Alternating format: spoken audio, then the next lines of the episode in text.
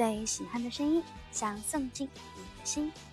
晚上好，这里是口口一的口口啰嗦，我是 S N H forty Team S two 的雨一口口一。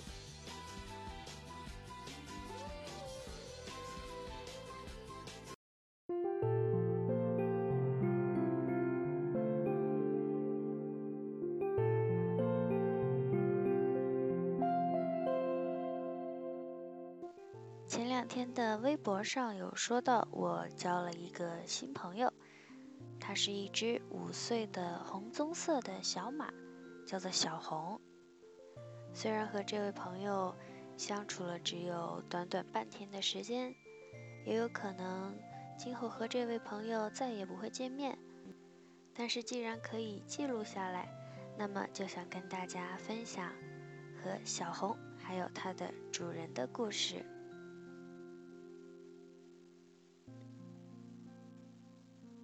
在故事开始之前呢，要跟大家分享一个小插曲。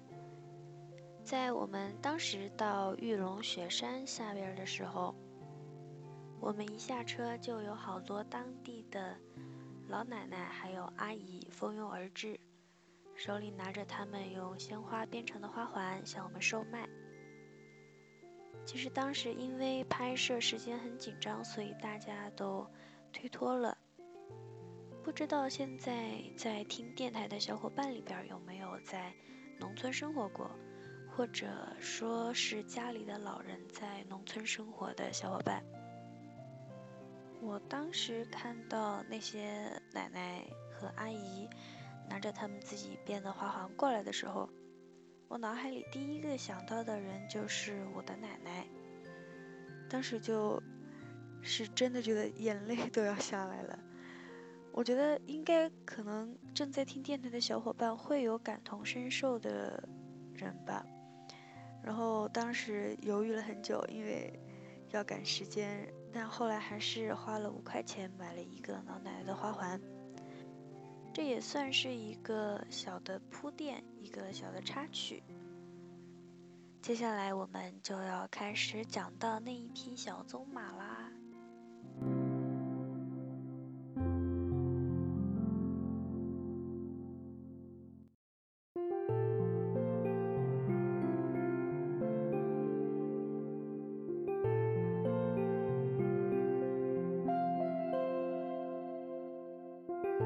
在我们当时上山的途中，我一直在跟小红的主人，也就是牵着小红的那位老师傅，我在跟他聊天。因为重庆话和云南话其实差别不大，所以当时，呃，我就用重庆话和老师傅聊天嘛，觉得特别的亲切。老师傅说他今年六十一岁，是纳西族人。有一个孙女，一个孙子。孙女十五岁，孙子十三岁。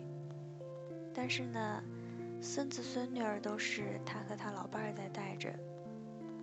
我当时问他，我说：“小红多大呀？”他说：“小红五岁了。”我说：“家里就只有这一匹马吗？”他说：“是的。”然后老师傅又跟我说道：“虽然小红才五岁。”但是他出来工作已经有两年了。在上山的途中呢，小红其实特别调皮，他跟其他的成员骑的马不一样，一路上他真的是一点都不规矩。在上山的时候呢，会突然停下去吃路边的草，走两步觉得累了，也会非常任性的就停下脚步。老师傅害怕我害怕，一路上都在跟我说：“这个马还小，不懂事，才出来两年，就像小孩一样，顽皮嘛，别怕。”紧接着，话题又会回到他的孙子和孙女身上。你别看我们家那两个娃娃，年纪还小。只有十三四五，但是却懂事的很，一点也不像十三四五的娃娃。一路上，老师傅就一直重复着，说着小红，说着他的孙子和孙女儿。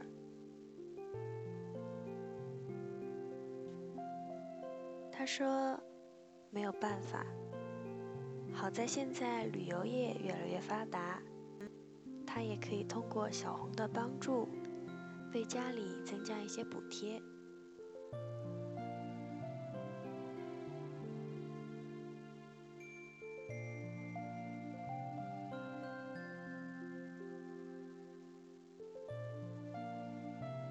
上山十几分钟。下山十几分钟，可是话题永远都是那两个。我每一次上马，每一次下马，每一次拉着缰绳，老师傅都特别贴心，特别温柔，给我的感觉就像是家人一样。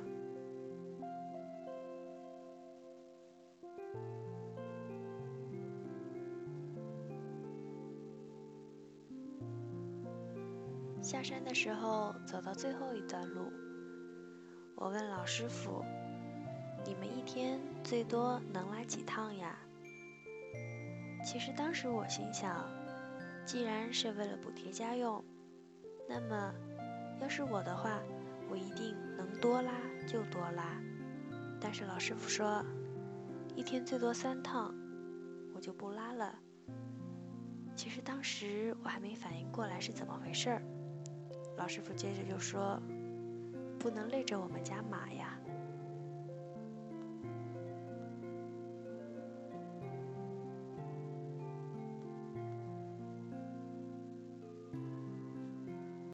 说到这里，其实和小红还有小红的主人之间的故事也就差不多结束了。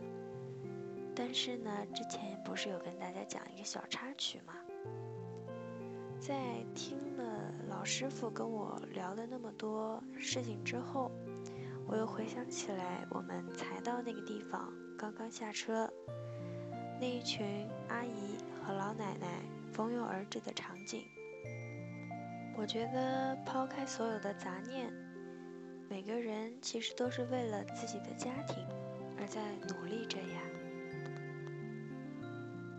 从他们的一言一行当中。也深刻地感受到了纳西族人民的热情、温柔。其实为什么要跟大家说这个事情呢？一个事情是，因为想到自己的奶奶，也是一直以来生活的还蛮不容易，但是一直都是为了家里好。还有一个呢，就是也看到了很多游客的反应吧。所以我觉得，希望大家在今后可能到了这些嗯正在开发中的农村这样的景点的时候，可以更加温柔、更加平和的对待他们。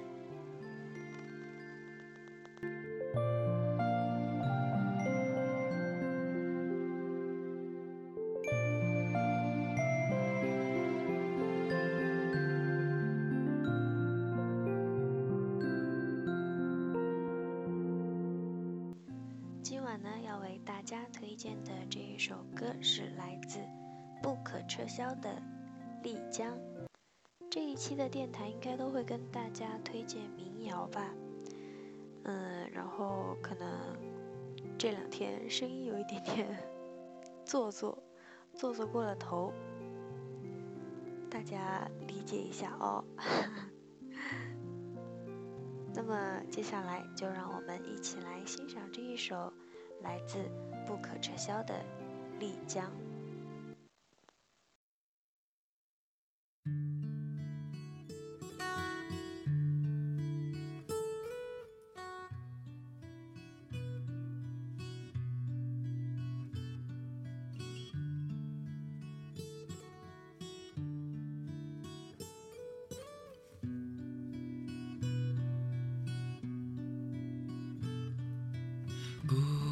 小流水下是人家。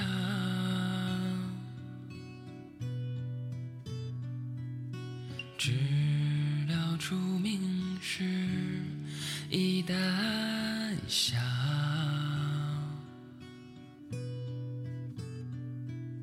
举目望山，山。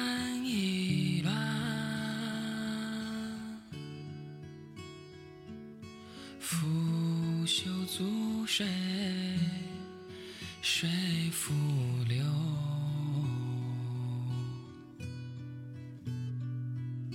看蓝色月亮。